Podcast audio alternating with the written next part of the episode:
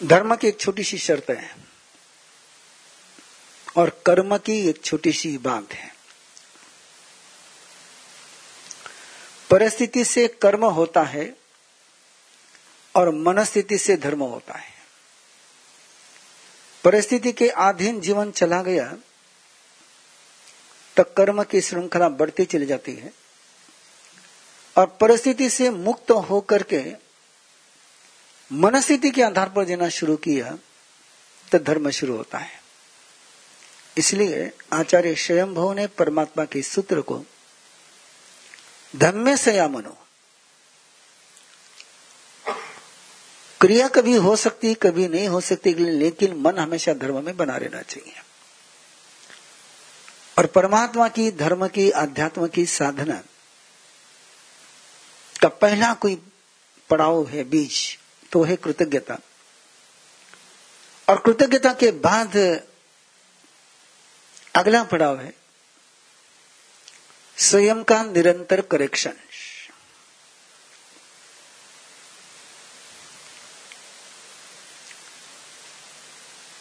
और करेक्शन के दो आयाम होते हैं। अपनी गलती या जो मैं जी रहा हूँ इसको सीसीटीवी कैमरा बन करके देखना। Only watch. स्वयं का वॉचमैन बनना बिना किसी कमेंट्स के, बिना किसी जजमेंट के। अच्छा बुरा कोई कमेंट्स नहीं। केवल जो जो हुआ स्वयं के द्वारा। उसको देखना है। और उसको देखते समय उन बातों की भी खोज हो जाती है कि क्यों हुआ। और ये दो बातें जब ध्यान में आती है, इसको कहते आलोचना। आलोचना का मूलभूत जो आधार है वो है कि स्वयं के आधार पर स्वयं का परीक्षण, निरीक्षण ऑब्जर्वेशन कानून क्या कह रहे हैं? परंपरा क्या कह रही है? व्यवस्था क्या कह रही है? समाज क्या कह रहा है? गुरु क्या कह रहे हैं? भगवान क्या कह रहे हैं? ये सारा सेकंड मैं क्या फील कर रहा हूँ?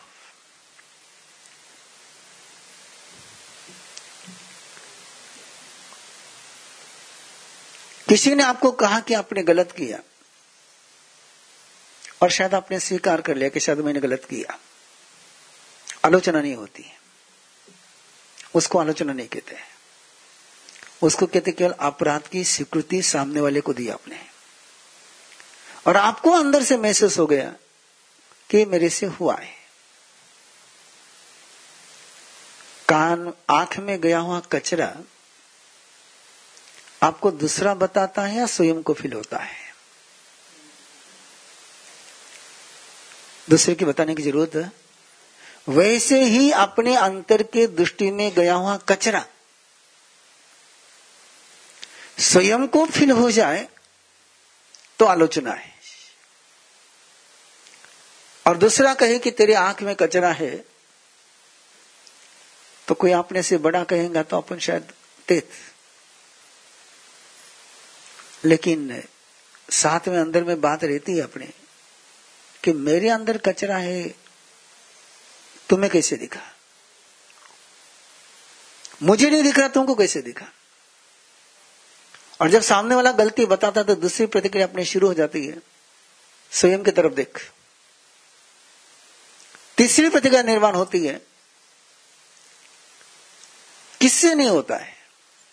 किसी ने नहीं किया है? और ये तीनों ही वाक्य अपने अंदर के पाप को, अपने अपने के अपराध को अभयदान देते हैं। जीवदान देते हैं। आपके क्रिकेट के मैच में आपको पता है कि कब जीवदान मिल गया तो सारा मैच का खेल चेंज हो जाता है। तो अपने अपराध को अभयदान देना चाहिए क्या? अपने अपराध को संरक्षण देना चाहिए क्या? अपने अपराध का समर्थन करना चाहिए ये सोचिए पहले। और ये वाक्य क्या कहता है आपको? कि मेरी इच्छा नहीं थी, लेकिन परिस्थिति के कारण से हो गया। तो आप उस गलती का समर्थन कर रहे हैं, संरक्षण दे रहे हैं, किसकी ज़िम्मेदारी स्वीकार कर रहे हैं? संरक्षण दे रहे हैं। और जिसकी ज़िम्मेदारी मैं स्वीकार नहीं करूँगा, उसको मैं करेक्ट कभी नहीं करूँगा। आलोचना का मीनिंग है कि मेरी ज़िम्मेदारी में स्वीकार करता हूँ। कृतज्ञता के बाद यदि आलोचना और प्रतिक्रमण अपने जीवन में नहीं रहा तो तीर्थंकर का सानिध्य होते हुए भी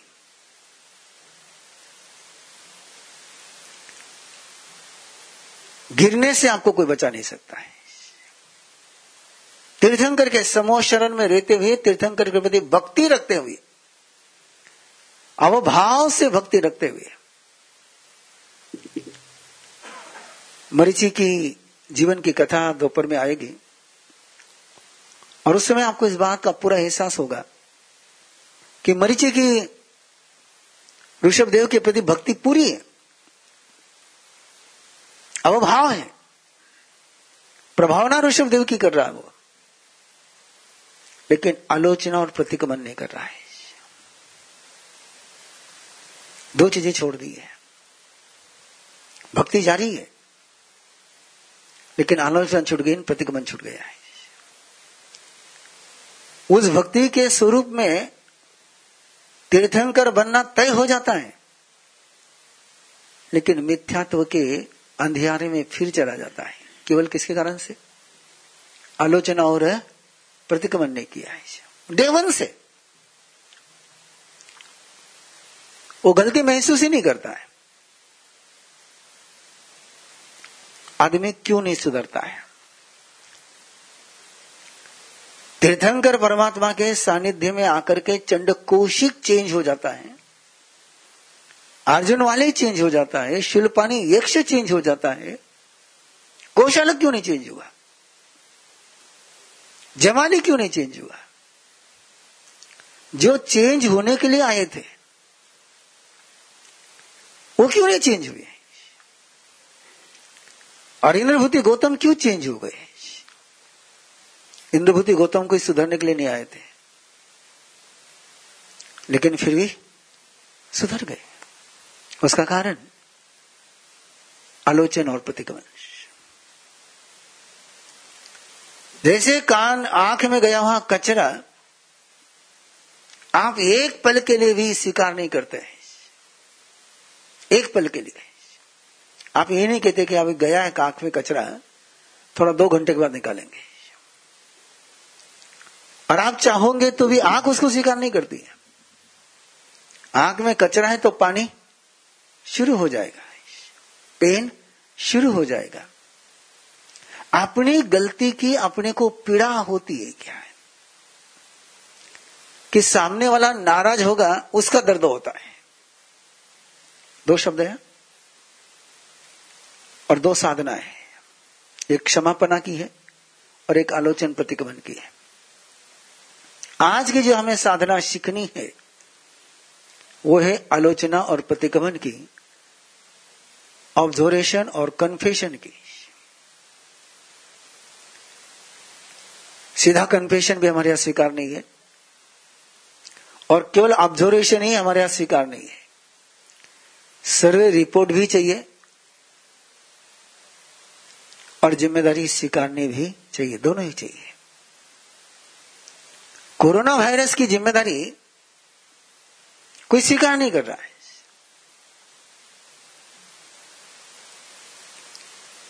और कोरोना वायरस की ज़िम्मेदारी स्वीकार नहीं करेंगे तो आज कोरोना वायरस चला जाएगा, कल कोई और मोरोना वायरस आ जाएगा। कि हमने ज़िम्मेदारी स्वीकार नहीं करी है।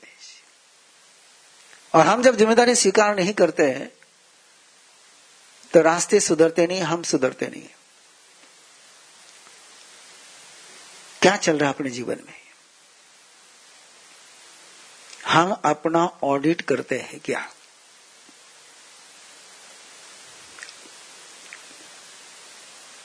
और आप बता सकते हो कि यदि ऑडिट नहीं हुआ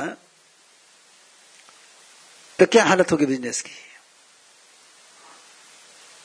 जी हाँ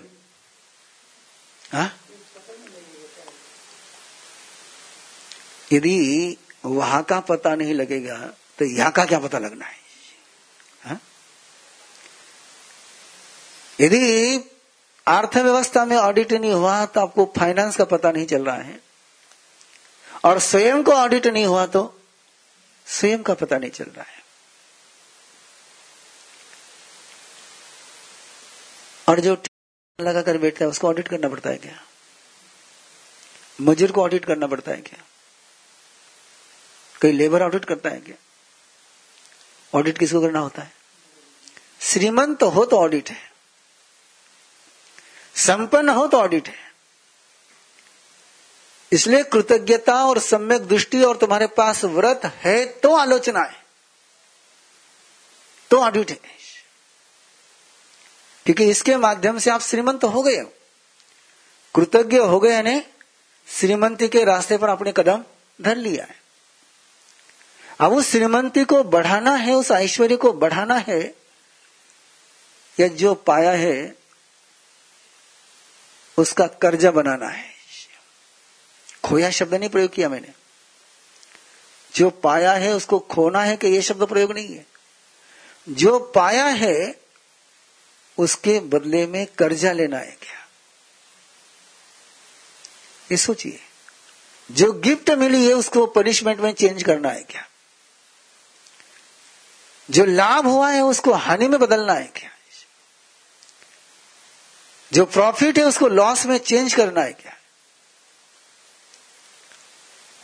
और प्रॉफिट को लॉस में चेंज करना है।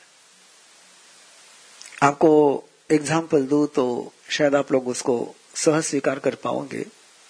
जब भी इलेक्शन होता है, और इलेक्शन में पार्टी का यदि निगेटिव रिज़ल्ट आता है तो पार्टियाँ क्या करती हैं? बाहर ब्लेम करती होगी, और जिसने बाहर ब्लेम किया वो करेक्शन नहीं करता है। और जिस पार्टी ने अपनी क्या कमियाँ थी, कहा मिस्टेक हो गई, कहा फ्लोज हो गए कहा लॉक हो गया? कहा लीकेज हो गया? कहा ब्लॉकेज आ गए? इसका यदि किसी ने सर्वे किया स्टडी करी तो अगले चुनाव में करेक्शन हो सकता है। और यदि आपने कहा कि नहीं, उसके कारण से हुआ, उसके कारण से हुआ, उसके कारण से हुआ तो अगले इलेक्शन में आप कुछ नहीं कर सकते। यही आलोचना का सूत्र है। और कितना ज़रूरी ध्यान में रखिए।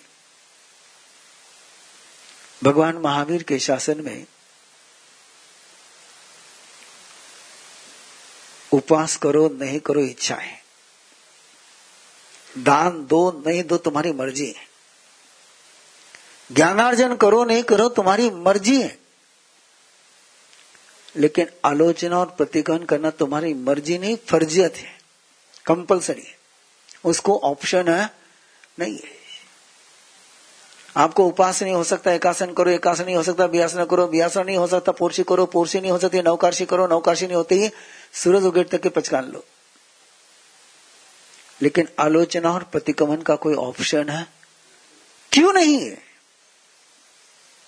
और आज जो अपने पूरे मनुष्य समाज की, पूरे परिवार की, व्यक्ति की, मैं केवल जैन समाज की बात नहीं कर रहा हूँ।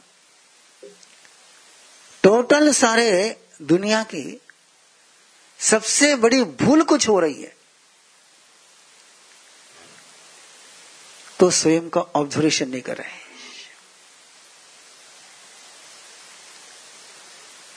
स्वयं को निहार नहीं रहे। स्वयं को देख नहीं रहे कि कहा मैंने क्या किया। हम ये देखते हैं कि शनि ने क्या किया, मंगल ने किया क्या, गुरु ने किया क्या, वो सारे ग्रह की बात हम कर लेते हैं कि ग्रह क्या कर रहे हैं। ग्रह काय को करेंगे भैया। और कोई ग्रह पर्सनल नहीं है। सारे ग्रह कैसे है? यूनिवर्सल है। यूनिवर्सल जो ग्रह है, उसकी पर्सनल लाइफ में रोल क्या है? मुझे तो आश्चर्य हुआ। मैंने तो परसों भी आपको कहा था कि बोले वो कौन से शनि मंगल की कुछ युति हो गई? बोले, और उसलिए कोरोना वायरस एक्टिव हो गया अब ये भी सोच सामने आएगा तो कभी करेक्शन हो पाएगा?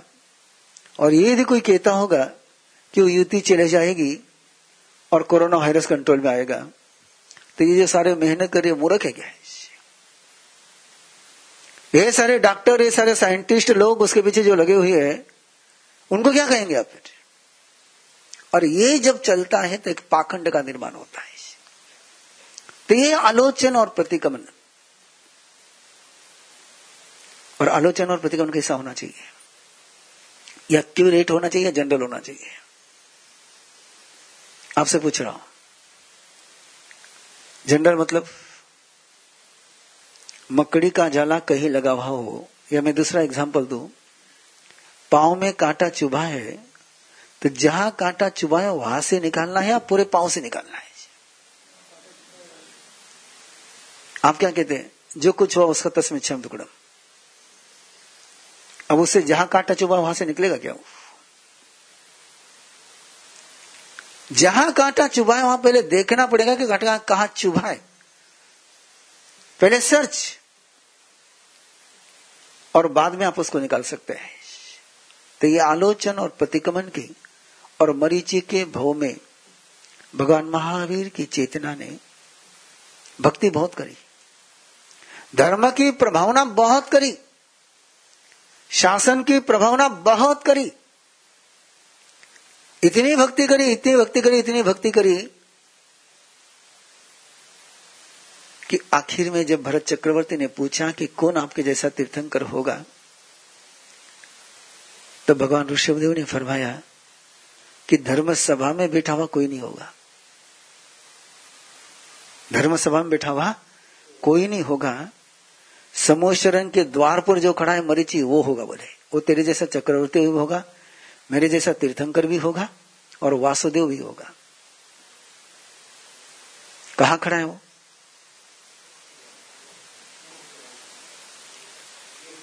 इतनी भक्ति करी, इतनी भक्ति करी, इतनी भक्ति करी कि इतनी कमाई करी। लेकिन ये भक्ति करते समय, कमाई करते समय एक छोटा सा सूत्र परमात्मा का भूल गया। आलोचना और प्रतिक्रमण का आलोचना और प्रतिक्रमण ने किया और उसके कारण से उसी जीवन में, उसी जीवन में संकित को खो दिया। कृतज्ञता भी चले गई। संकित गई इसका मतलब? कृतज्ञता चले गई। संकित गया इन्हें सारा उजाला चला गया है। और उसका मूल कारण कहाँ पर है? कहाँ पर है? आलोचना और प्रतिक्रमण इसलिए भगवान महावीर ने विधान किया कि श्रावक श्राविका साधु साध्वी अवश्य करने जमती आवश्यकम। जो कंपलसरी है करना, उसको कहते आवश्यक। उन आवश्यक में क्या है? आलोचना और प्रतिक्रमण और यदि आप साइकोलॉजी की तरफ़ जाओगे, मनस उपचार की तरफ़ देखोगे तो किसी भी मानसिक बीमारी की ट्रीटमेंट जो है, वो आलोचना और प्रतिक्रमण में है। उससे सहारा पूछते जाते पूछते जाते, बोलता जा बोलता जा बोलता जा बोलता जा बोलता जा। सारा भुलवा लेते हैं। और जैसे जैसे वो बोलते जाता है, बोलते जाता है, बोलते जाता है, वो खुला होते जाता है। और कोई ट्रीटमेंट नहीं वहाँ पर, कोई दवाई की ज़रूरत नहीं मानसिक बीमारी की, आध्यात्मिक बीमारी की सबसे पहले ट्रीटमेंट कोई है तो वो है observation and confession no confession no no correction no creation दोनों ही नहीं होते। मैं बहुत बार बहनों को पूछता हूँ, आचार का सारा मसाला बहुत अच्छा है, लेकिन जिसमें आचार डालना है, वो बरनी गंदी है। क्या होगा उस मसाले का, क्या होगा उस आचार का? सारा व्यर्थ है और बर्तन साफ़ है। आप खाना कौन से थाली में खाना पसंद करते हो? आपकी थाली है। सुबह दोपहर में आपने लंच लिया है और शाम का डिनर आपकी थाली में, उसी थाली में परोसा गया आपको। दूसरे की थाली नहीं है। कहीं आपके होम मिनिस्टर ने सोचा, इनकी थाली है, और शाम को इनको खाना खाना ही है। तो शाम को इसी थाली में परोस देते हैं। गर्मा गर्म खाना है। फेवरेट हाँ? डिश है। लेकिन थाली आपकी दूसरे की नहीं कह रहा हूँ। किसकी है? आपकी ही दोपहर की झूठी थाली है। चलेगा? नहीं। क्यों? मन। मन को साफ़ किया नहीं किया। और बिना मन को साफ़ किए, तुम उसमें कितना ही धर्म का खाना खाओ, वो धर्म का खाना बिगड़ना ही बिगड़ना है। ये जो लोग आप लोग पूछते रहते हैं सब इतो करा इतनी समय करा इतो प्रतिक्रमण करा इतनी माला गिना इतो धर्म करा, यो करा, वो करा, फिर शांति क्यों नहीं? ये जनरल क्वेश्चन है सबका। और कई बार तो लोग पूछते हैं कि माँ साहब उसने इतना किया इतना किया, लेकिन क्या उसकी ज़िंदगी में दुख है? कई काम आयो धर्म। अब वह जवाब क्या दू मैं? लेकिन जवाब केवल इतना सा है कि मसाला बहुत डाला, आचार बहुत अच्छा था, सब कुछ अच्छा था, लेकिन बर्तन साफ़ नहीं था। और बर्तन साफ़ नहीं है तो भक्ति करो कि तपस्या करो, कि स्वाध्याय करो, कि कुछ भी करो, उसके सबके परिणाम विपरीत ही आने हैं। क्योंकि अपनी महावीर दृष्टि की चर्चा चल रही है। और महावीर की दृष्टि को समझोगे तो ही महावीर को समझ पाओगे। यदि महावीर की दृष्टि नहीं समझ में आई, महावीर का नज़रिया समझ में नहीं आया, महावीर का दृष्टिकोण समझ में नहीं आया। फॉर एग्ज़ाम्पल यदि मेरा नज़रिया समझ में नहीं आया तो मेरा बोलना समझ में आएगा। मुझे तो सुबह एक खबर मिली और शौक लगा। बड़ा गजब का शौक लगा। कल मैंने एक बात बोली थी कृतज्ञता के संदर्भ में। कोई पूनम को बेच करके अमोशा को लेगा तो नहीं चलेगा। उजाले को देख करके कोई अंधेरे को लेगा तो नहीं चलेगा। और मुझे सुबह सुबह जानकारी मिली कि उस वाक्य का अर्थ वायरल किया गया कि प्रवीण ऋषि जी सदगुरुनाथ के खिलाफ बोल रहे हैं।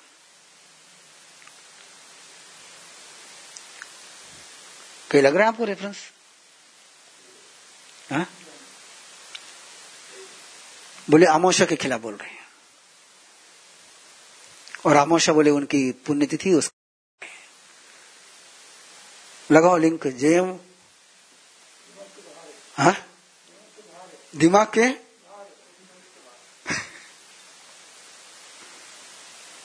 सदगुरुनाथ के विषय में मुझे नहीं लगता कि महाराष्ट्र का कोई बंदा सपने में भी कुछ सोच पाएगा। और ताजिब की बात बताओ, जब मेरे पास नाम आया, किसने वायरल किया है? उस व्यक्ति ने वायरल किया है। जिस व्यक्ति ने अभी मैं चतुर्मास में तपस्वी राज के जन्मदिन पर बहुत अवभाव से जब मैं बोला, और वो लेक्चर उसने यूट्यूब पर सुना और फिर उसका किसी तरफ़ से, किसी के फ़ोन पर मेरे पास समाचार है बोले, मैं सब बात करना चाहता मैंने, कौन आनंद बापड़ भाई? बोले, मैंने आपका वो लेक्चर सुना, मैंने इतने लोगों को वायरल किया, मैंने इतने ही बार सुना, उसको बोले, इतना अच्छा इतना अच्छा बोले, आज तक मैंने सुना नहीं, बोले। इसलिए अधूरे लोगों के प्रशंसा पर खुश नहीं होना और निंदा पर परेशान नहीं होना।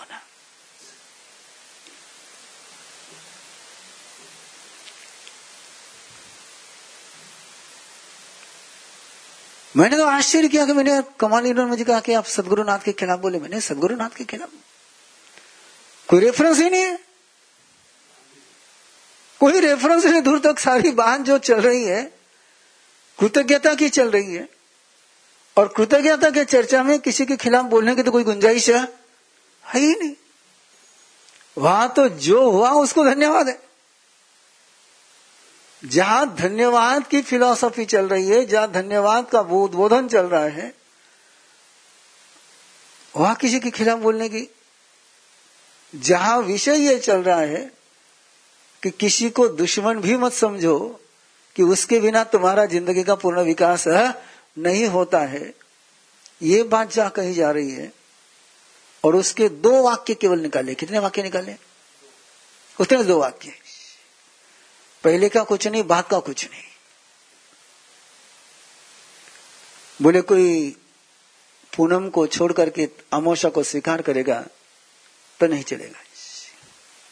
उसी से वाक्य। क्या हालत होगी भाई?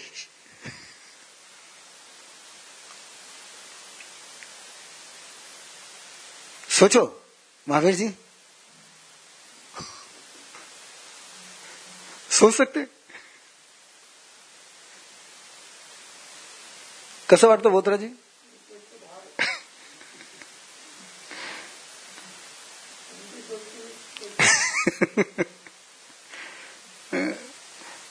मैं तो एंजॉय करता हूँ। मैं तो एंजॉय करता हूँ। भाई क्या करूँगा बात कर लोग मुझे हमेशा पूछते हैं लोग गालियाँ देते कैसे स्वीकार करनी है? कैसे शांति रखनी है? और मैं एक छोटा सा एग्ज़ाम्पल देते रहता हूँ। तुम्हारे गले में कोई पागल रहता है, और तुम्हारे घर के सामने से जा रहा है, तुम्हारे तरफ़ देख करके तुम्हारा नाम लेकर के गालियाँ दे रहा है। तुमको गुस्सा आता है क्या? क्यों? पागल है।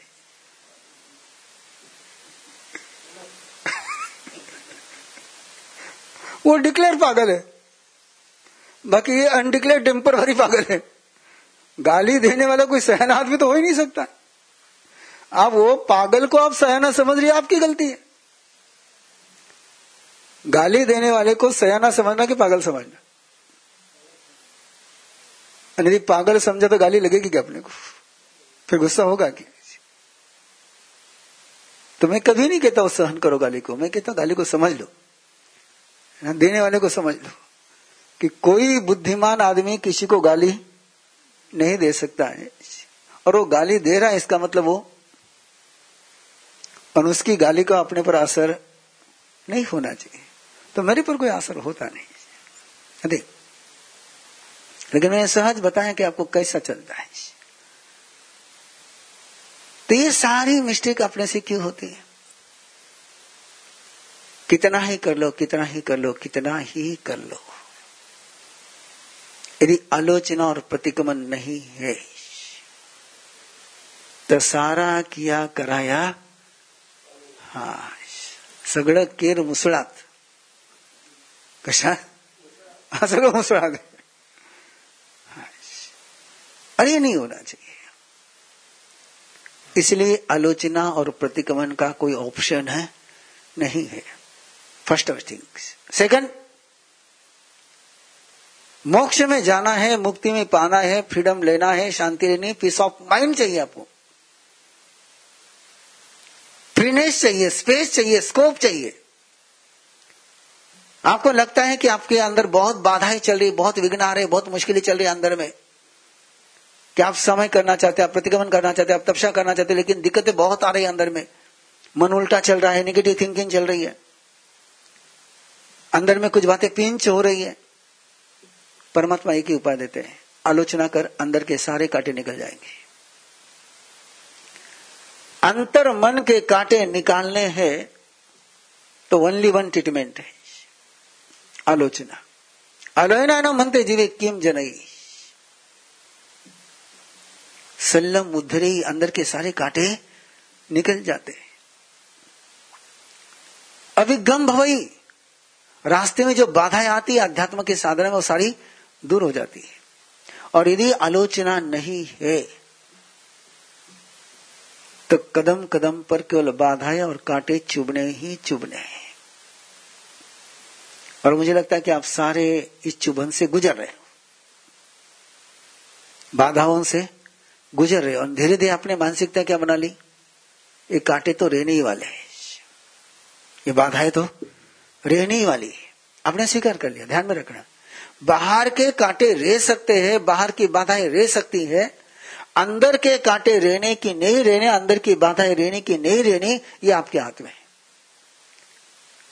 बाहर के कांटों पर आपका कंट्रोल नहीं है, लेकिन अंदर के कांटों पर केवल आपका ही कंट्रोल है। बाहर की परिस्थिति पर सिचुएशन पर आपका कंट्रोल नहीं है, लेकिन अंदर के सारे पोजीशन पर केवल आपका ही कंट्रोल है। और जिसने इस आलोचना को स्वीकार किया, उस महासती मृगावती को, भगवान महावीर के समोशरण में केवल ज्ञान नहीं हुआ, साधना करते हुए। इतनी गजब की साधना करी थी, गजब की साधना करी थी, गजब की साधना। भगवान महावीर ने सूर्य और चंद्र की बात करी और वहाँ सुनते सुनते सुनते सुनते उसको अंदर के सूरज और चाँद दिखने लगे। ऐसा उजाला ऐसा उजाला ऐसा उजाला। और पूरे उस प्रकाश में वो स्नान करने लगे, पूरी डूब गई, तन्मय हो गई। सभा पूरी हो गई, प्रवचन स्थगित हो गया, प्रवचन पूरा हो गया, लोग गए धर्म सभा गई, गुरु नहीं गए, सब चले गए। लेकिन उसको पता ही नहीं, वो तो किसमें है? अंतर के प्रकाश में। बाहर में सूर्यास्त हो गया। कहा सूर्यास्त हुआ? अपना कहा सूर्यास्त होता है? अंदर चेक करते जाओ स्वयं को। बाहर में सूर्यास्त हो गया, उसको पता नहीं, अंदर में उजाला हो तो बाहर का सूर्यास्त पता नहीं चलता है। और सूर्यास्त हो गया, एक प्रहर होने आया है। लेकिन उसको ना तो कोई ठंडी लग रही, ना कोई मच्छर काट रहा, कुछ नहीं हो रहा है। और कहीं कुछ हो गया और उसकी आँख खुली। और आँख खुली तो उसने देखा रही परमात्मा नहीं, गुरु नहीं नहीं, कोई नहीं कोई नहीं, मैं अकेली खड़ी हूँ, अंधेरा हो गया, कितना टाइम हो गया? और फिर जल्दी जल्दी अपने ठिकाने पर पहुँची। एक सवाल पूछू मैं आपको बीच में? यदि आप परिवार के प्रमुख हो तो। आप कब सोते हो? घर के सारे सदस्य ठिकाने पर आने के बाद सोते हो कि आप सोने के बाद घर के सदस्य ठिकाने पर आते हैं। ये चेक कर लेना।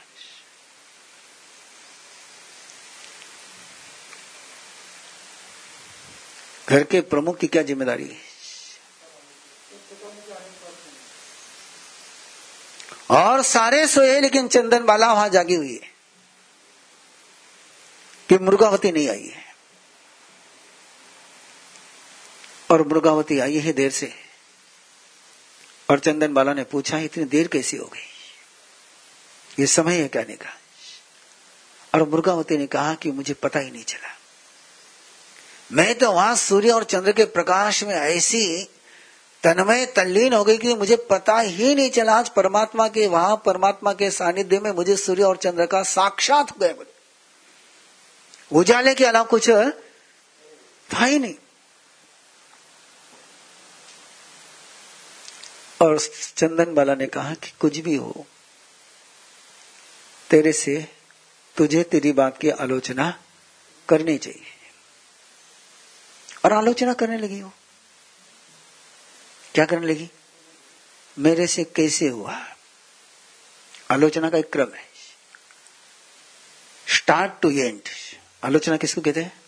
Start to end start to end जो है, उस क्रम से देखना।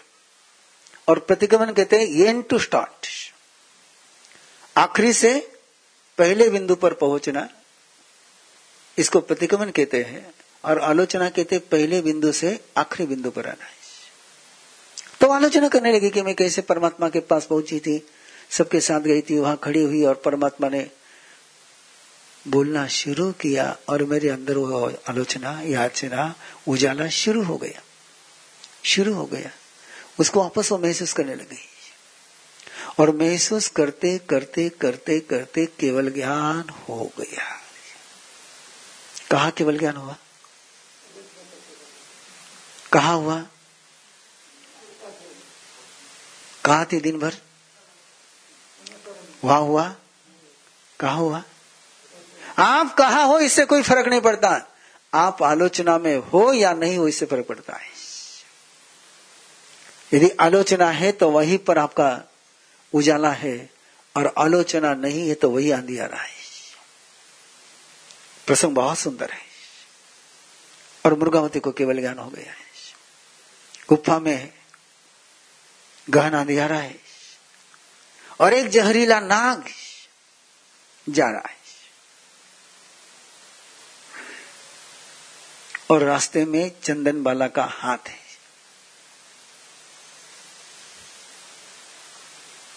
चंदन बाला सोई हुई है। और उधर से सांप का रास्ता जाने का है। मुर्गावती धीरे से उठती है और चंदन बाला का हाथ उठाती है, जिससे कि नाक को जाने का रास्ता क्लियर हो जाए। किसका रास्ता क्लियर कर रही हो? आप कम से कम अपनों के तो रास्ते क्लियर करो। आप कम तो के रास्ते तो क्लियर करो। और उसने तो जहरीले नाक का रास्ते में की भी बाधाएँ दूर करे। आप अपनों के रास्ते की तो बाधाएँ दूर करो। और जैसे चंदनबाला का हाथ उसने ऊपर उठाया, अब एक केवल ज्ञानी का हाथ का स्पर्श हो जाए और सामने वाला व्यक्ति संवेदनशील हो तो एहसास होगा या नहीं होगा? एक केवल ज्ञानी का हाथ है। और केवल ज्ञानी का हाथ आपको महसूस नहीं हो रहा है, केवल ज्ञानी की नज़र आपको महसूस नहीं हो रही है तो आप मिथ्यात्व में हो। आगे बोलो, मैं उत्तराधन में बहुत बार बोलता हूँ। यदि अपने पर बरसने वाली कृपा का एहसास अपने को नहीं होता है तो अपन मिथ्यात्वी है। माँ बाप का बरसता वहाँ प्यार अपने को महसूस नहीं होता तो अपन मिथ्यात्वी है। गुरु की कृपा का एहसास नहीं होता तो अपन मिथ्यात्वी है। मेरी मिथ्यात्व और समत्व की परिभाषा बड़ी अलग है। जिसको केवल बदुआएँ फील होती वो मिथ्यात्वी है और जिसको केवल दुआ फील होती वो समित्वी है। और स्पर्श महसूस होते ही चंदन बाला उठ करके बैठती है। देखती है स्पर्श मुर्गावती कौन? बोले, मैं हूँ बोले, हाथ क्यों उठाया? बोले, यहाँ से एक नांग जा रहा है। जहरीला नांग जा रहा है। उसके रास्ते में आपका हाथ था, इसलिए मैंने उठाया। बोले, मुझे नहीं दिख रहा, तुझे दिख रहा है। तुझे केवल ज्ञान हुआ क्या है? क्या बोलना है? क्या बोलना है? बोले, आपकी कृपा है। क्या बोली? आपकी कृपा है। और चंदन बाला को महसूस हुआ कि मैंने केवल ज्ञानी की आसाधना करी। और चंदन बाला अपनी आलोचना में लगी। और जैसे ही चंदन बाला आलोचना में लगी तो उसको भी केवल ज्ञान हो गया यही आलोचना का सामर्थ्य यही कन्फेशन का सामर्थ्य है जैसे जैसे आप आलोचना करते हो ऐसे वैसे आप ट्रांसपेरेंट होते चले जाते हो। ट्रांसपेरेंसी चाहिए, नहीं चाहिए? किसकी? कांच की या जीवन की? अपना मन ट्रांसपेरेंट होना चाहिए, नहीं होना चाहिए। बड़े छोटे छोटे परमात्मा के नियम हैं। शायद आप लोगों को पता भी नहीं होंगे अब तो। कि आपका कोई परमात्मा के शासन के साथ संबंध नहीं रहा है। माफ़ करना। आपका संबंध केवल प्रवीण ऋषि के शासन के साथ हो गया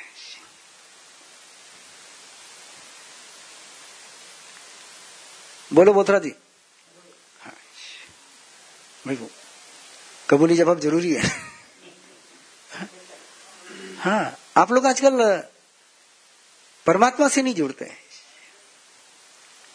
आपका सारा काम वो वॉचमैन से हो जाता है। आप सारी फ़ाइल वॉचमैन से ही निपटा लेते हो। ये सारे जितने भी हम साधु साधु ये कौन है परमात्मा के? ऐसे नहीं बोलने में क्या दिक्कत है आपको? बोलने में दिक्कत क्या है? जब मैं बोल रहा हूँ। हाँ? बोथरा जी आप सीए हो। आपको पता है, प्रतिनिधि केवल वही बात करता है, जिसका वो प्रतिनिधि होता है, उसी की पॉलिसी आगे रखता है। उसी को प्रतिनिधि कहते हैं। जो प्रमुख बनकर के बात करता है, उसको प्रतिनिधि नहीं कहते हैं। बोलिए। बोलिए। फिर कौन है आपके संतान? से डर दे हा? आपके सारे संत परमात्मा की बात करते कि अपनी परंपरा की बात करते हैं फिर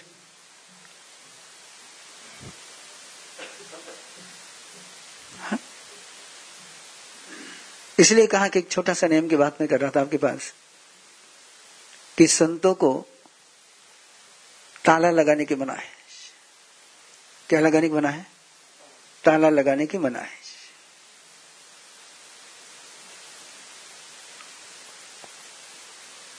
क्यों मना है? कि ताला उसको लगाना पड़ेगा जिसका कोई प्राइवेसी होगी ताले का मीनिंग क्या है? प्राइवेसी और संत के जीवन में प्राइवेसी हो तो संत हो सकता है क्या? प्राइवेसी के और संत के जीवन का कोई संबंध है क्या? आज तो सभी प्राइवेट कंपनियाँ हो गई प्राइवेसी तो घनी दूर पे आती रह गई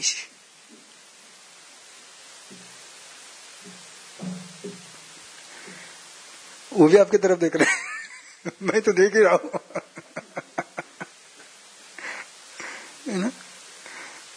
मेरे लिए तो बोथरा जी महावीर गाथा, आनंद गाथा बिल्कुल खुले बोलने का एक अच्छा चांस होता है।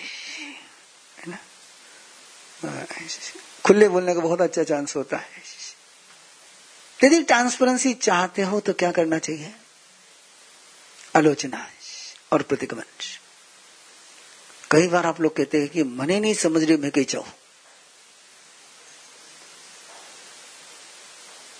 मारा ही ध्यान में नहीं आ रहा, बहुत सारे बच्चे आते बोले मारा साहब, कौन सी लाइन चूज़ समझ में नहीं आ रहा है।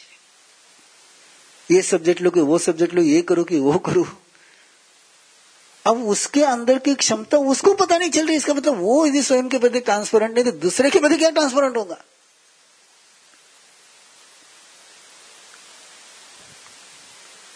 दूसरा क्या बताएगा आपको? जितना आप अपने विषय में जान सकते हो, उतना दूसरा कोई आपके विषय में जान सकता है क्या? एक केवली के अलावा। और ये किससे आएगा अपना बोध जैसे आलोचना हो रहा है प्रतिगमन होगा एनी क्वेश्चन समय हो रहा है अपना। कि फिर प्रैक्टिकल करना है? प्रैक्टिकल करना है ना? कल का प्रैक्टिकल चालू है ना? कल का प्रैक्टिकल चालू है, या केवल यही पर है? हाँ। परफेक्ट हो जाएगी उसमें। जैसी अपनी सास बनी है, वैसी अपनी कृतज्ञता होनी चाहिए। परफेक्ट होना किसको कहते हैं? जैसे मछली को पानी में तिरने में कोई एफर्ट्स लगाने हैं, नहीं पड़ते हैं। मैं पंछी की बात नहीं कर रहा हूँ। पंछी को तो उड़ने के लिए एफर्ट्स लगाने पड़ते हैं। इसलिए पंछी को कहीं ना कहीं पेड़ पर जाकर के बैठना पड़ता है। लेकिन मछली तो ट्वेंटी फोर आवर्स तिरती रहती है विदाउट एफर्ट्स के। तो कृतज्ञता अपनी मछली के तीरने के समान हो जानी चाहिए। कि एफर्ट्स लगाने नहीं पड़ने चाहिए। अभी एफर्ट्स लगाने पड़ते होंगे शायद। शुरुआत है ना? तो विदाउट एफर्ट्स बिल्कुल ऐसे सहज कृतज्ञता जन्मनी चाहिए। और जब सहज कृतज्ञता का जन्म हो जाएगा तो देखो जीवन में कैसे कैसे कृपा की वर्षा होती है। पता ही नहीं चलेगा कि आपको किधर से कृपा बरसती है। आज आपको पता नहीं चलता है कि कहाँ से दुश्मन आते हैं।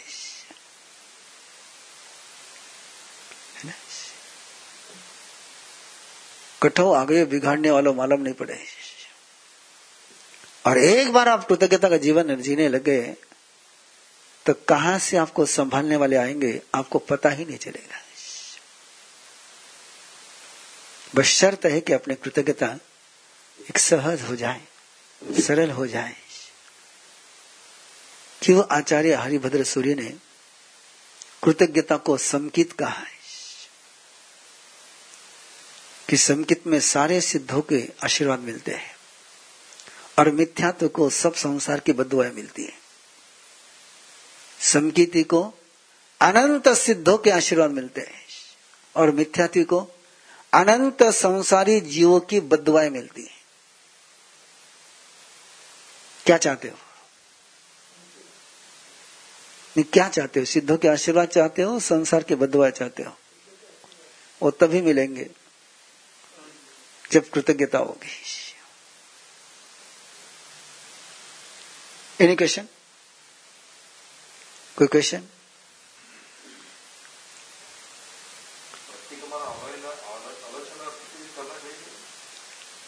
सुबह और शाम। उभो कालम यदि आपका मकान पंद्रह दिन के बाद साफ़ करोगे तो एक झाड़ू में साफ़ हो जाएगा ना? हाँ? पाँच प्रतिक्रमण है। कितने प्रतिक्रमण है? कितने प्रतिक्रमण है? देवसी राइसी पक्षी, चौमासी और समंसरी।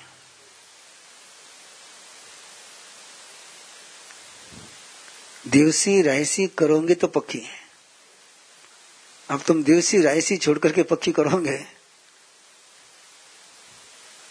और पक्की को छोड़ करके चौमासी करोगे? और चौमासी को छोड़ करके सवंसरी करोगे? क्या होगा?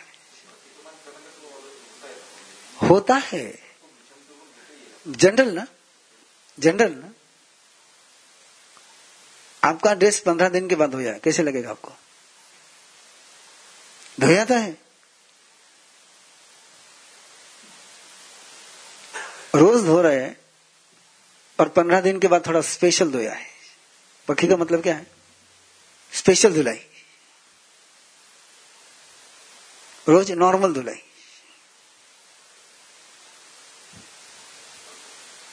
नॉर्मल धुलाई होगी तो स्पेशल धुलाई कर सकोगे। बिना नॉर्मल धुलाई के स्पेशल धुलाई करोगे तो? चलेगा। पहले जनरल नॉलेज पहले स्पेशल नॉलेज आपसे ही पूछ रहा हूँ मैं। सीधा कोई स्पेशल नॉलेज में जाए तो? वही हो रहा है ना? वही हो रहा है। आप सोचिए ना, बारह घंटे की आलोचना करने में पसीना छूटेगा। बारह घंटे का प्रतिक्रमण करने में पसीना छूटेगा। और आप पक्षी का भी प्रतिक्रमण नहीं करते हो। आप पक्षी प्रतिक्रमण के केवल पाठ बोलते हो। आलोचना ये उच्चारण नहीं है, आलोचना एक क्रिया है। प्रतिक्रमण ये उच्चारण नहीं प्रतिक्रमण ये क्रिया है। षड आवश्यक क्रिया है।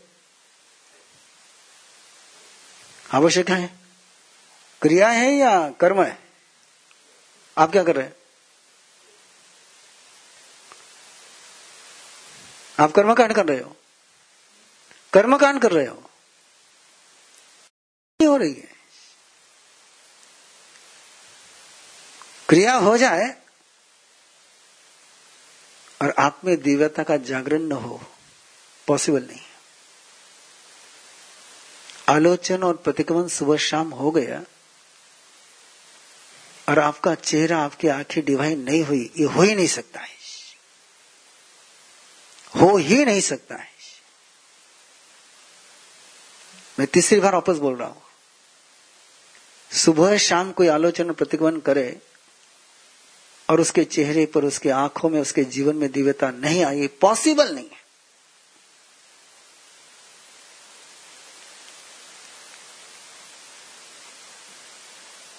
आचार्य भगवंत तपस्वी राशि गणेश लोजी महाराज साहब इनके दर्शन आप लोगों ने किए होंगे।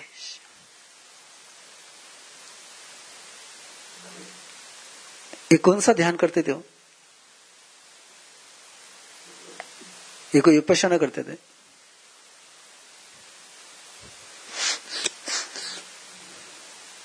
करते थे। क्या करते थे? उभय काल प्रतिकमन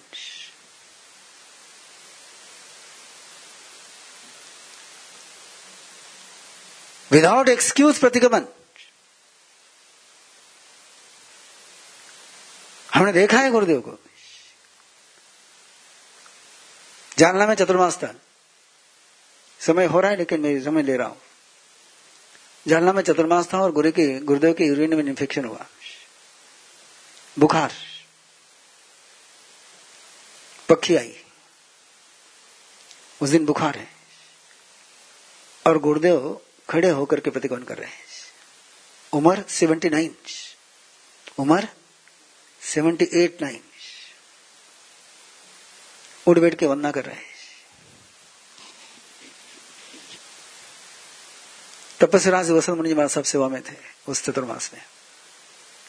उन्होंने गुरुदेव से जाकर के निवेदन किया कि, गुरुदेव, आपको बुखार भी है, आप बैठे बैठे कर लो। नहीं सुना। जब भी आवश्यक की आज्ञा लेने का समय आता, गुरुदेव वंदना करते हैं तीसरी बार में जब उस तपसी राज ने कहा तो गुरुदेव ने जवाब दिया, मैंने आज बैठ करके प्रतिगमन किया हम सारे लोग सामने खड़े थे। बोले, सब कल सोकर के प्रतिगमन करेंगे बोले। बिल्कुल हाथ बता कर किया।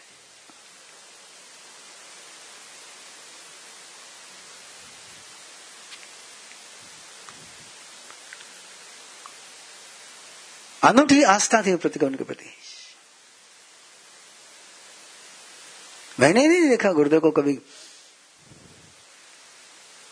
जो उद्योग मैं करता हूँ, गुरुदेव ने कभी नहीं करे। गुरुदेव ने कोई सूरज के इन चाँद के ध्यान नहीं करे। मैं कर रहा हूँ। लेकिन उनका प्रतिगमन प्रतिगमन था, उनकी आलोचना आलोचना थी। ट्रांसपेरेंट इसलिए जिन्होंने देखा है, वे गुरुदेव की आँखें याद करें बस। कैसी चमकती डायमंड के समान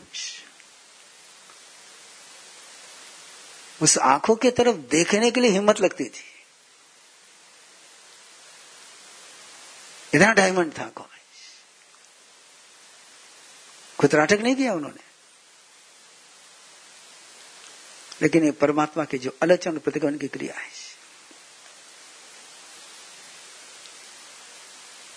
आप झगड़ा भी पंद्रह दिन में करते होंगे ना?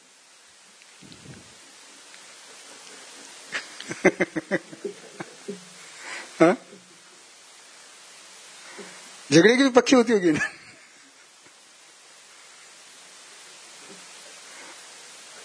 नहीं? आप गालियाँ भी शॉर्ट में देते होंगे ना शॉर्ट फॉर्म में गालियाँ देते होंगे ना?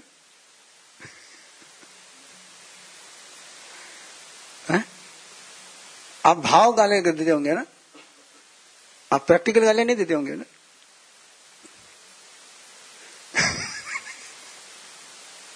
मुझे एक समझ भी नहीं आता भैया कि आप झगड़ा शॉर्ट नहीं करते हो आप गालियाँ शॉर्ट में नहीं देते हो। फिर प्रतिक्रमण शॉर्ट में क्यों करते हो? हा? कि, हा? किसके किसका क्या होना चाहिए शॉर्ट फॉर्म में? पाप शॉर्ट फॉर्म में होना चाहिए धर्म शॉर्ट फॉर्म में होना चाहिए? आप पाप को लॉन्ग फॉर्म में करते हो? क्षमापना को? वाह क्या बात है। हा?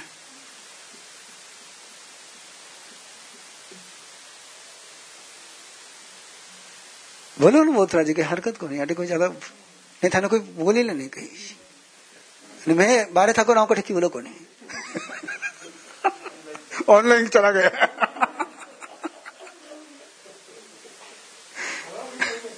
हाँ?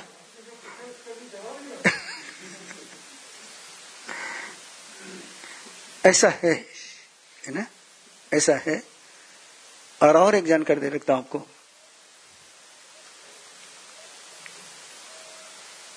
आलोचना किया शास्त्रीय विधान है, कोई स्पेशल गुना हो जाए, कोई स्पेशल गुना हो जाए तो आलोचना एक बार नहीं करते हैं। तीन बार आलोचना करनी पड़ती, तब जाकर के गुरु प्रायश्चित देता है। कितने बार? थ्री टाइम्स कन्फ्यूशन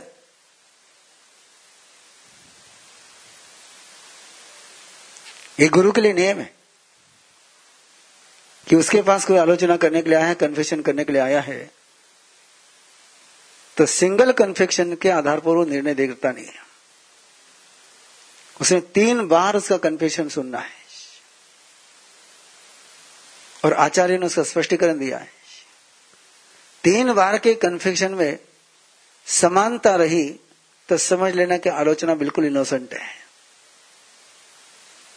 और तीन बार के कन्फेशन में कोई अलग अलग आ गया तो समझ लेना कि आलोचना निर्मलता से नहीं हुई है। बहुत गहरा है आपका शासन।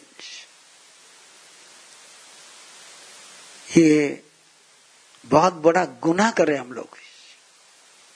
कि अपने शासन की सारी साधनाओं को समझ नहीं रहे।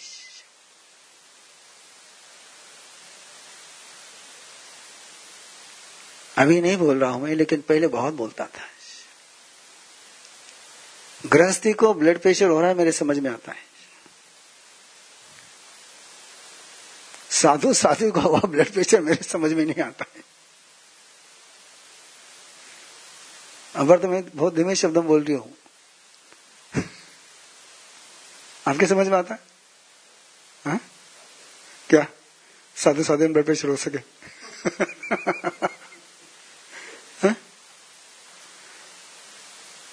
गृहस्थी ने टेंशन आवे समझ में आवे यार अठारह पाप कर रही है अठारह उद्योग कर रही है साधु साधु के मैंने टेंशन मारू, यार। ये बातें मेरे समझ के बाहर है। समझ में आता ही नहीं। आप क्या आता है? साधु साधु को ब्लड प्रेशर होना चाहिए। हाँ? आलोचना और प्रतिगमन यदि कर ले, बाकी सब छोड़ दो दो टाइम की आलोचना और प्रतिगमन किया था कोई साइकोसोमेटिक डिसीज हो सकता है क्या? कोई भी साइकोसोमेटिक डिसीज हो सकता है क्या? मैं केवल ब्लड प्रेशर की बात नहीं कर रहा हूँ उसने टोटली हंड्रेड परसेंट सारे साइकोसोमेटिक डिसीज की एक ही ट्रीटमेंट है आलोचना और प्रतिगमन। आलोचना और प्रतिगमन होगा तो कोई साइकोसोमेटिक डिसीज हो नहीं सकता, ये पक्का कह रहा हूँ मैं आपको। कॉन्फिडेंटली कह रहा हूँ मैं आपको।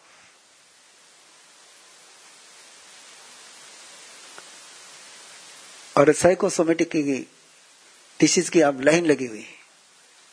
अब इन्फेक्शन के डिसीज कम हो गए। अब वायरस के डिसीज कम हो गए।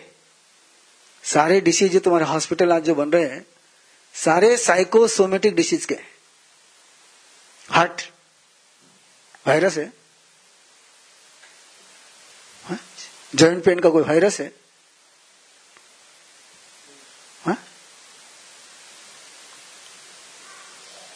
माइग्रेन का कोई वायरस है? किसी बीमारी ऐसा नहीं सब साइकोसोमेटिक डिसीज है। यस और यदि आलोचन और प्रतिक्रमण हुआ तो जानिव रहेगी कि तनाव रहेगा। हाँ।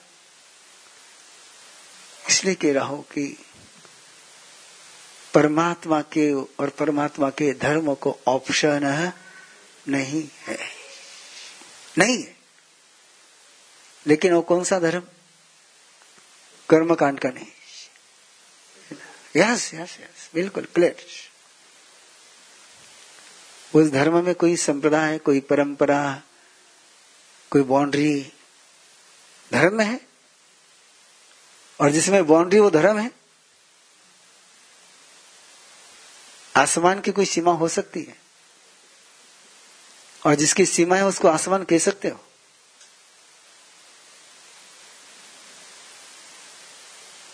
बोथरा जी सूर्य का प्रकाश ही ज़मीन पर आता है, पर सूर्य आसमान में ही रहता है।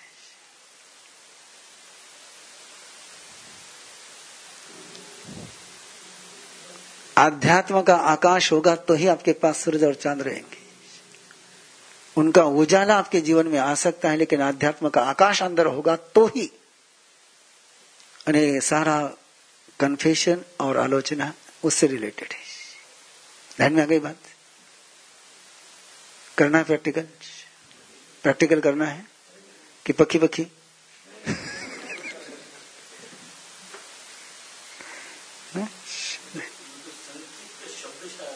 समकित का ना? समकित का ना? हाँ। समकित का अर्थ होता है सत्य बोध सत्य का साक्षात्कार। श्रद्धा पूर्वक सत्य का साक्षात्कार।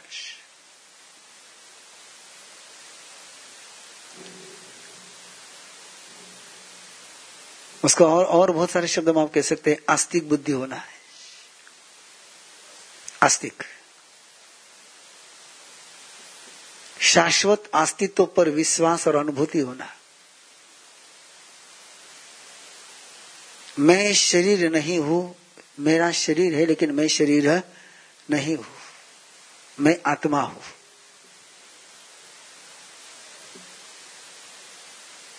गुस्सा मुझे आता है, लेकिन मैं क्रोध नहीं हूँ।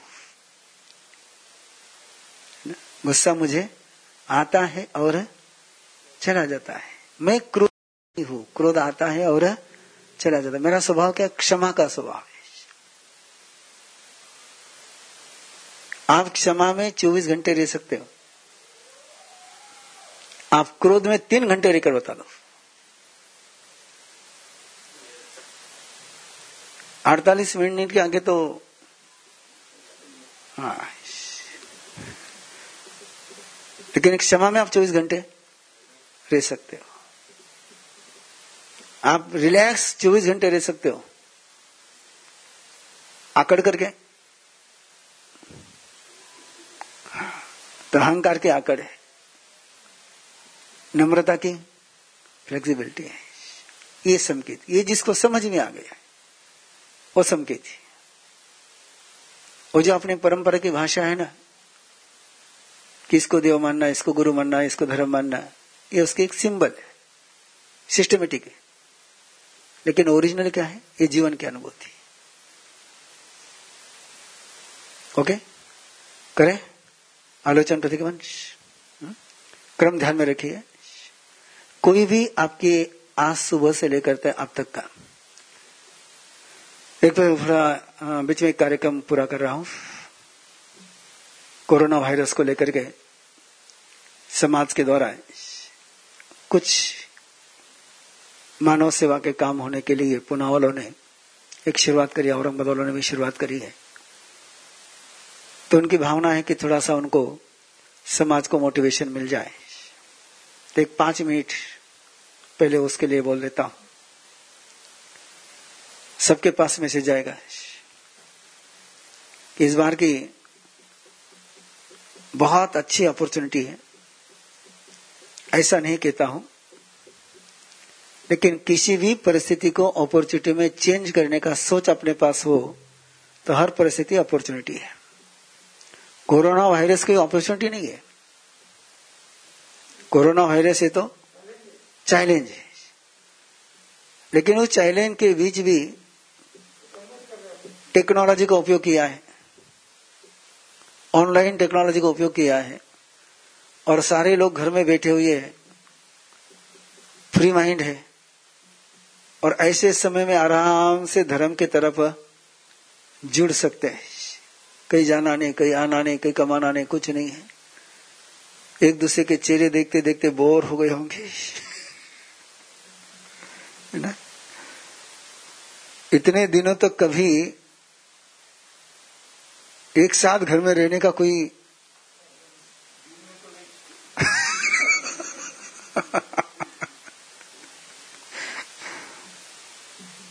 रात में घर में रहते हो, लेकिन परिवार में नहीं रहते हो?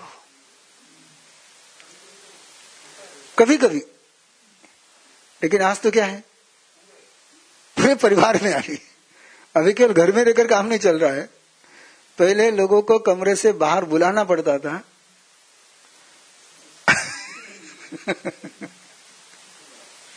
अभी? और कितना पोल्यूशन कम हो गया ना पोल्यूशन कम हो गया। एक्सीडेंट की डेथ कम हो गई। अपराधियों का ग्राफ नीचे उतर गया। सबके, यानी डाइवर्स की सारी केसे पेंडिंग में लग गई।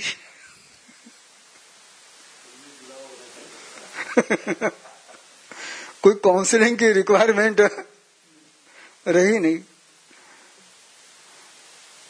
तो यदि आप देखोगे, मैंने जो कल आपको कहा था कि जो भी आपके पास आता है, उसके दो पार्ट होते ही होते हैं। आप उसको पॉजिटिव नेगेटिव मत कहिए। वो दोनों परिस्थितियाँ एक साथ रहती है। आपको किस पर फोकस करना ये आप देखिए। और देखिए ना कितना आ, मुझे लगता है कि बंबई का आसमान जितना आप साफ़ नज़र आ रहा होगा बंबई वालों ने ज़िंदगी में इतना साफ़ आसमान देखा नहीं होगा। लोकल की भीड़ के बिना बंबई इस किसकी मेहरबानी सारी? बंबई थम गई और फिर भी कोई परेशान नहीं। और ऐसे समय में ये सारा माहौल जब चल रहा है तो जिन लोगों का पेट हाथ पर है, जो मजूर है, जो लेबर है, रोज की मजूरी करना और रोज का खाना, और उनकी मजूरी छूट गई है, कोई काम नहीं है, घर की तरफ़ जाने के लिए कोई गाड़ियाँ नहीं है, पैदल चलना है। और रिपोर्ट शायद मेरे से आपके पास ज़्यादा होगी कि कोरोना वायरस से महाराष्ट्र में कम मरे हैं, लेकिन भूखमरी से मरने के आंकड़े आने लग गए और ऐसे समय में यदि हमारे अंदर की कोरोना का जागरण नहीं होता हो और कोरोना का प्रवाह न बेता हो तो स्वयं को इंसान के ना ही बहुत भारी है। ऐसे समय में सबसे पहली ज़रूरत कोई है? अन्नदान की। उनको कहीं ना कहीं जगह देने की। पुणे में गौतम निधि का कार्यक्रम बहुत चलता है। गुरु आनंद फाउंडेशन चितौंडी का ट्रस्ट भी वहीं पर है क्षेत्रपाल प्रतिष्ठान भी वहीं पर है। और इन सभी कार्यकर्ताओं ने वहाँ पर गुरु आनंद कोविड फंड के नाम से एक उपक्रम शुरू किया है। करीबन, अभी तो केवल 80 मजूरों की, जिनको जाने का रास्ता नहीं और देने की जगह नहीं, उनको दोनों व्यवस्था दे दी गई ठहरने की भी और पूरे दिन भर की पूरी व्यवस्था है। और वे कार्यकर्ता और आगे बढ़ रहे हैं। खोज रहे कहा हमारी ज़रूरत है। इसका इंतज़ार नहीं कर रहे कि जैसे लोग मंदिर के पास पहुँचते हैं, गुरु के पास पहुँचते हैं, वैसे ही वे श्रद्धालु कार्यकर्ता इस भाव के साथ लगे हैं कि हम वहाँ पहुँचे, जिनको इस समय प्रसाद की आवश्यकता है। मैं पुनः महाराष्ट्र और पूरे देश के सारे श्रद्धालुओं से आग्रह करता हूँ कि जहाँ जिससे जितना संभव है उतना नहीं तो जितना संभव है उससे ज़्यादा है। जितना होता है उतना मत करिए। अपने होने की सीमा का उल्लंघन करिए। अपनी सारी सीमा का इस दान में, इस उपक्रम में एक्सपांड करिए। स्वयं से बियॉन्ड जाने का इस समय आया हुआ है। ऐसा समय कोई बार बार आता नहीं है। और इस पल हम जो कर पाएँगे, उससे हमारे जीवन में जो शांति का, उनके जीवन में जो एक मांगल्य का, सुख का अनुभव होगा उसकी तुलना, उसकी गणना, उसका मूल्यांकन किसी से भी नहीं हो सकता है। प्रभु से पूछा गया था, कौन धन्य है?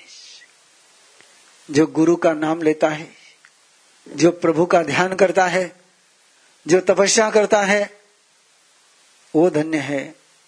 या जो दुखियों की सेवा करता है, वो धन्य है। और परमात्मा ने फरमाया था जे गिलानम पड़ी रही, सो धन्यो जो दुखियों का दुख दूर करता है, उसको धन्यवाद है। वो धन्य है, सो धन्यो और कितना धन्य है। परमात्मा ने अपने अंतिम देशना में तो यहाँ तक कहा कि जो वयावृत्य करता है, जो दुखी में भगवान को देख करके उनकी भक्ति करता है उसको तीर्थंकर नाम कर्म का पुण्य की प्राप्ति होती है। दुनिया में सर्वश्रेष्ठ पुण्य जो है, वो तीर्थंकर का पुण्य है और वो पुण्य उपार्जन होता है दुखियों की सेवा करने वाले से, भक्ति करने से। मैं सभी से बार बार आग्रह कर रहा हूँ, अनुरोध कर रहा हूँ, जैसे आप शादी में जितना होता उतना नहीं करते हैं तो जितना हो सकता है उससे ज़्यादा करते हैं। वैसे ही सोचिए, और जितना हो सकता है उससे ज़्यादा करने का प्रयास करें। आपके सभी के, ये मानवता के पूजा के चले हुए उपक्रम को मेरी बहुत बहुत मंगल भावना है और जो कार्यकर्ता सक्रिय हुए हैं उनका अभिनंदन। जो कार्यकर्ता अब तक सक्रिय नहीं है, उनको सक्रिय होने के लिए आमंत्रण, प्रेरणा जो तन से कर सकते वो तन से करे, जो मन से कर सकते वो मन से करे, जो धन से कर सकते वो धन से करे। इस समय तीनों की ही आवश्यकता है। शायद धन देने वाले तन नहीं दे पाएँगे, तन देने वाले समय नहीं दे पाएँगे।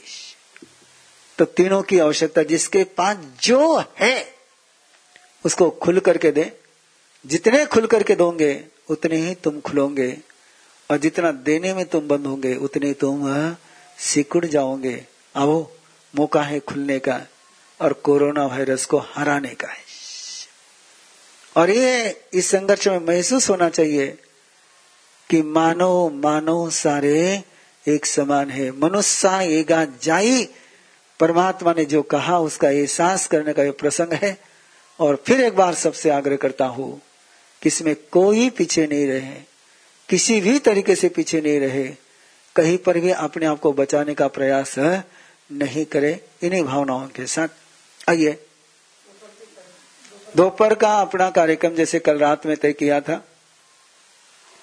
ढाई से चार जिस आलोचना और प्रतिगमन की हमने अभी चर्चा करी, उसकी कथा है कि मरीची के जीवन में आलोचना और प्रतिगमन न होने के कारण से क्या साइक्लोन आए।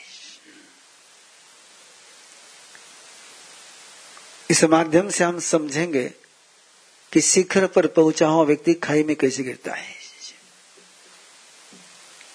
सफलता के डगर पर पहुँचा हुआ व्यक्ति असफलता के दर्द खाई में कैसे गिरता है, उसका यदि परमात्मा से पूछोगे तो केवल सिंगल लाइन में उत्तर है कि जिसके पास आलोचन और प्रतिक्रमण नहीं है, उसकी सफलता उसको असफलता के खाई में गिरा देती है।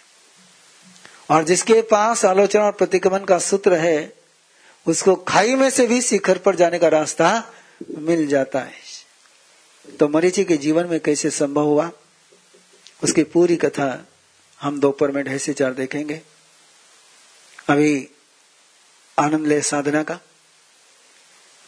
साधना प्रारंभ करने के पहले दो लाइन की सूचना के पास है कि कोई भी आपने आज के दिन का, सुबह से लेकर आप तक का, कोई एक घंटे का टाइम चुने। घंटे का। एक घंटे का टाइम चुने। मैं बारह घंटे भी नहीं कह रहा हूँ आपको। और तब आपको पता चलेगा कि आलोचन प्रतिक्रमण की क्रिया कैसी होती है। आलोचन और प्रतिक्रमण की क्रिया के चार दोष है। कितने दोष है?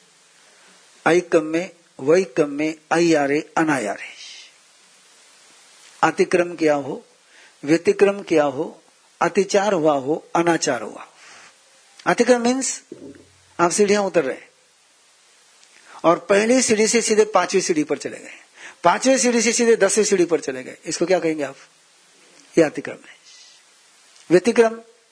पहले सीढ़ी से पांचवी सीढ़ी पर गए, वापस दूसरी सीढ़ी पर आए। दूसरी सीढ़ी से छठी सीढ़ी पर गए, वापस तीसरी सीढ़ी पर गए। आगे, पीछे, अस्त व्यस्त। इसको कहते हैं व्यतिक्रम। अतिचार कहते हैं। सीढ़ी पर पाव न रखते हुए सीढ़ी के किनारे पर पाव रखना है। क्या होगा? पाव फिसलने की संभावना रहेगी। इसको कहते हैं अत्याचार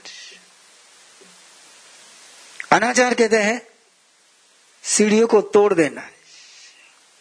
सीढ़ियों को तोड़ देना है। और सीढ़ी को तोड़ दोगे और छलांग लगाओगे तो क्या होगा? चकना चोर एक घंटे का समय आपने चुना आलोचना प्रतिकोण के लिए। समझो आपने सात से आठ का चुना। तो सात बजे आप क्या कर रहे थे? सात बजकर एक मिनट को, दो मिनट को, तीन मिनट को, पाँच मिनट को, छह मिनट को, सात मिनट को, आठ मिनट को। आठ बजे तक आपने चले आना है। कहा तक चले आना है? उस एक घंटे में आपने किस सीक्वेंस से क्या क्या किया है, उसको सीधे सीक्वेंस में देखते आना है। ये होगा आलोचन। इसमें अतिक्रम कैसे होगा? आपने सात बजे शुरू किया और सीधा सवा सात पर पहुँच गए। सवा सात से सीधे साढ़े सात पर, साढ़े सात से सीधे पौने आठ पर, पौने आठ से सीधे आठ पर। ये क्या हो गया? और व्यतिक्रम क्या हो गया? सात से गए सवा सात पर, फिर आए सात पाँच पर। सात पाँच से गए, सात बीस पर, सात बीस से आए वापर सात दस पर। ये सारा व्यतिक्रम हो गया अतिचार क्या हो गया? बस सोचा ही देखा ही नहीं उसको और अनाचार क्या हो गया? सात से आठ देखने के लिए कहा आठ से नौ देखते चले जा रहे हैं। तो आप अपना तय कर लीजिए। आप चाहे टाइम तय कर लीजिए। आप चाहे कोई घटना तय कर लीजिए, आप चाहे आपका ब्रेकफास्ट करके आगे होंगे तो ब्रेकफास्ट की आलोचना कर लीजिए। कुछ भी कर सकते हैं। आलोचना का मीनिंग क्या है? जो जैसा होता गया, वैसा देखते चले जाना है। और प्रतिकोण का मीनिंग क्या है? जो जैसा हुआ है, उसको उल्टे क्रम से देखते जाना। Before before before before before before before before before starting point और आलोचना, आगे आगे आगे आगे आगे आगे। ध्यान में आ रही है ना? प्रतिगमन का अर्थ क्या है? सो स्थान से दूर चले गए, वापस पीछे मुड़ करके आना है। ये उसकी क्रिया है ना? पाठ जो आप लोग बोलते हो, वो केवल डायरेक्शन के पाठ है। क्या के पाठ है? डायरेक्शन के पाठ है। माइल स्टोन को पकड़ करके बैठोगे तो मंजिल पर पहुंचोगे नहीं। माइल स्टोन का जो इशारा है, जो इंडिकेशन है, उसके अनुसार आगे बढ़ोगे तो मंजिल पर पहुंचोगे। सूत्र यानी इंडिकेशन सूत्र यानी इंडिकेशन सूचना। अब सूचना को पकड़ कर काम नहीं चलता है। सूचना के अनुसार काम करना होता है। और आप लोग क्या कर? रहे हैं सूचना का रट्टा लगा रहे हैं। सूचना का? और सूचना ये रट्टा लगाने के लिए है कि सूचना के अनुसार काम करने के लिए है? मैं सोच लू कि यहाँ से पुनः 230 किलोमीटर है 230 किलोमीटर है 230 किलोमीटर है 230 किलोमीटर है 230 किलोमीटर है। हो जाऊँगा ना पुनः नहीं। तो ये अंतर है। तो ये आलोचन प्रतिगमन की पहली प्राइमरी विधि में आपको करा रहा हूँ। इसकी अगली डीपली विधि होती है प्राणों के स्तर पर। किसके स्तर पर? प्राण के स्तर पर। कि जो भी क्रिया हम करते हैं, उसका जाकर के प्रिंट और स्ट्रक्चर कहीं स्टोर होता है तो कहाँ पर होता है? प्राणों में। और प्राणों में रहते हुए आपने शुद्धि कर ली तो वो कार्बन शरीर में जाता नहीं और प्राणों में आपने शुद्धि नहीं करी तो फिर जाकर कहा स्टोर हो जाएगा वो? कार्बन शरीर में। इसलिए आलोचन प्रतिगन 12 घंटे में करने का मीनिंग है कि प्राण की बात प्राण के लेवल पर निपट जाए। कर्म में उसका बीज का रूप नहीं बने। ध्यान में आ गए? तो आप अपना चुन लीजिए टाइम चुन लीजिए, घटना चुन लीजिए, कोई प्रसंग चुन लीजिए। जो भी आपको चुनना है, कुछ भी चुन सकते हैं। आप घर से यहाँ तक आए, उसको भी आप चुन सकते हो। कुछ भी चुन सकते हैं, लेकिन आपने ध्यान रखना है कि पहले क्या करना है? आलोचन। बाद में क्या करना है? प्रतिगमन। हो गए रेडी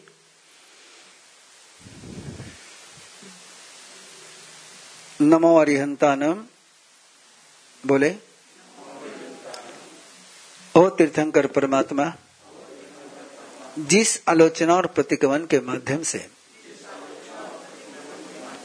मेरा मन वचन काया तीर्थ रूप बनता है वो रूप, वो साधना, वो विधि मुझे प्रदान करे। नमो सिद्धानम। जिस आलोचना और प्रतिगमन से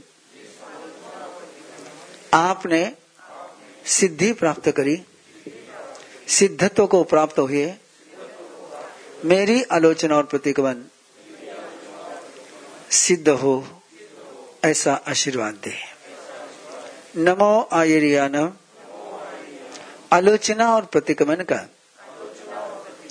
क्रियात्मक स्वरूप। सिखाने वाले।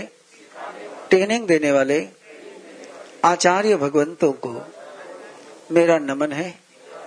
मेरे से आलोचन और प्रतिगमन का। क्रियात्मक स्वरूप। संपन्न कराए।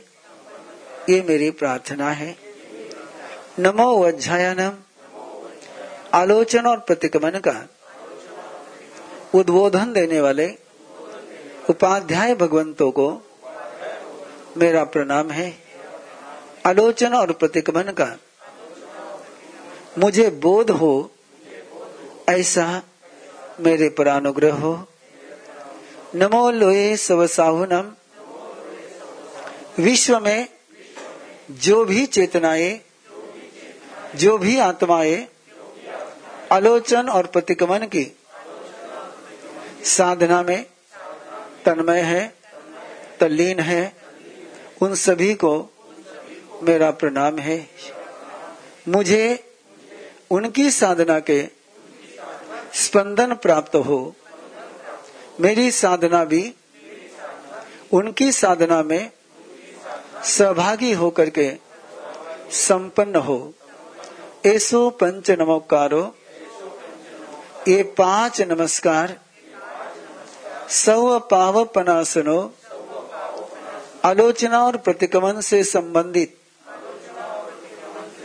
सभी पापों का नाश करते हैं। मंगलानम च सव्यसीम पड़मम हवयु मंगलम। ये पाँच नमस्कार। आलोचना और प्रतिगमन के सर्वश्रेष्ठ मांगल्य की मुझे अनुभूति कराने में समर्थ है। इच्छा कार्यण संधि भगवम अलवोम पड़िकमेवोम ओठ्योमी।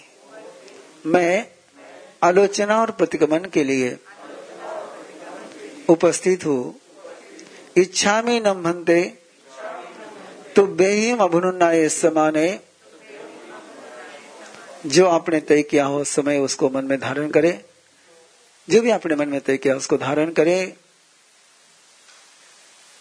अलोम पड़िकमे ओम ओ अठ्योमी हुज में अलोयना पड़िकमना तव पसायाए तव पसायाए तव पसाय आए आँख बंद, सीधे बैठे। जो घटना, जो समय आपने चुना है,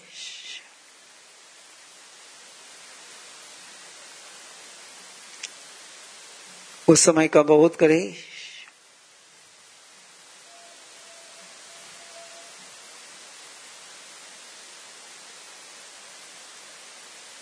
स्वयं को वो घटना करते हुए, उस समय को जीते हुए देखना है।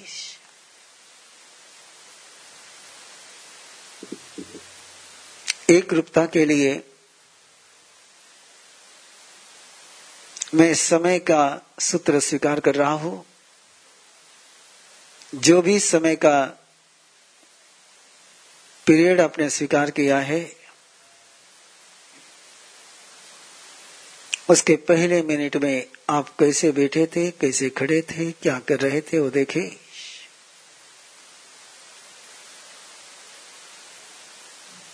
सेकंड शेप पर आप क्या कर रहे थे?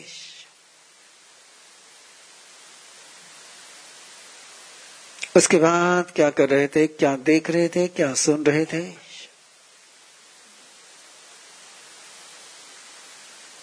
निरंतर इसी क्रम से आफ्टर आफ्टर आगे आगे आगे आगे स्वयं को उसमें देखते हुए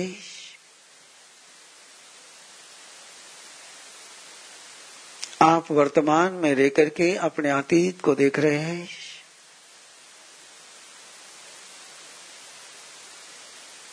प्रेजेंट में रहते हुए पास्ट को दिख रहे हैं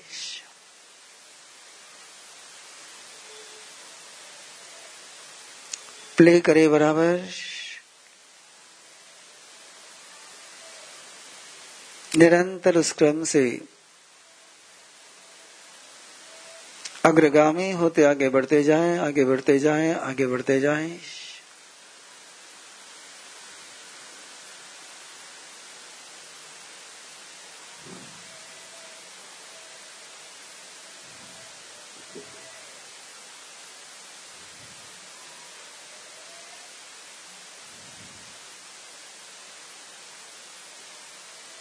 जितना पीरियड आपने स्वीकार किया है उस पीरियड के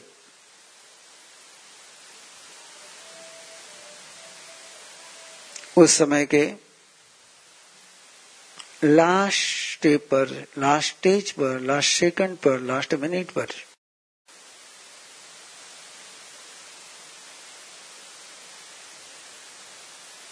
स्वयं को देखे।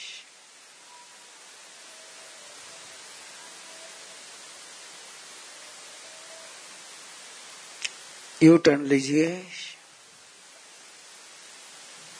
और यू टर्न लेते हुए पीछे मुड़ना शुरू करिए। Reverse.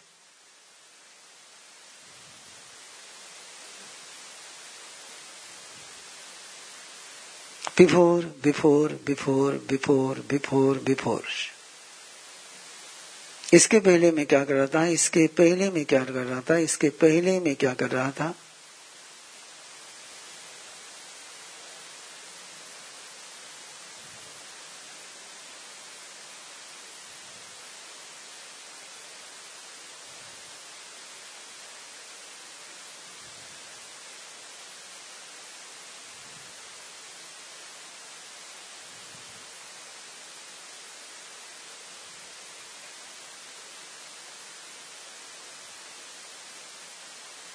उस पल पर पहुँचना है। उस मोड़ पर पहुँचना है जहाँ से अपने आलोचना प्रारंभ करी थी।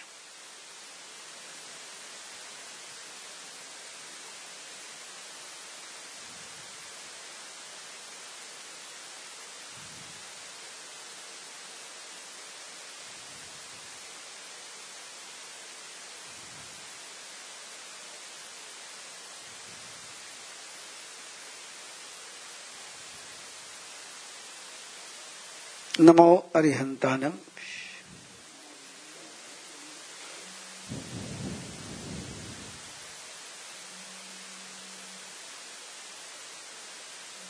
आलोचना और प्रतिक्रमण में अतिक्रम, व्यतिक्रम, अतिचार, अनाचार, जो कोई हुआ हो तस्मिच्छा दुकड़म क्रम ध्यान में आ गए। प्रक्रिया ध्यान में आ गई। मन कहा भटका है? कहीं गया मन और पूरा यदि आपने महसूस किया होगा कि बिना किसी प्रकार के शवासन करे, पूरे रिलैक्स हो गए। कोई सजेशन आपको दिया नहीं कि बॉडी रिलैक्स हो जाए? कोई आपको कहा नहीं गया कि मन को शांत करो, लेकिन अपने आप शांत हो गया। इस तरीके से 12 घंटे का आलोचना और प्रतिक्रमण।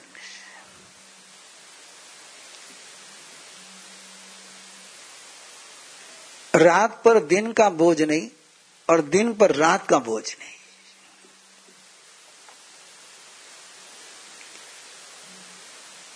अभी अपना काम चल रहा है। दिन का बोझ रात पर, रात का बोझ दिन पर। दोनों ही फ्री नहीं जी पा रहे अपन। इसलिए प्रतिक्रमण इसकी और बहुत गहरी विधियाँ हैं।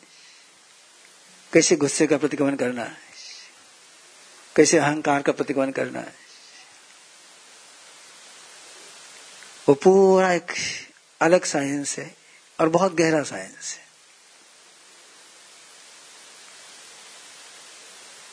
अभी केवल पिछले साल मैंने सामयिक साधना के ट्रेनर तैयार करे। और सामयिक साधना के ट्रेनर तैयार करने में मुझे तीन महीने लगे।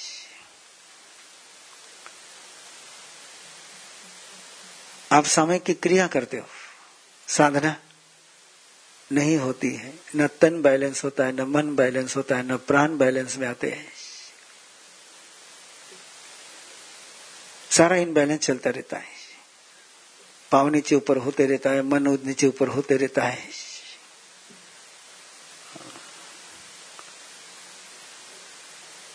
वो एक समय की साधना। विचार है। देखते हैं। प्रतिक्रमण के ट्रेनर बनाने का मन तो ही है।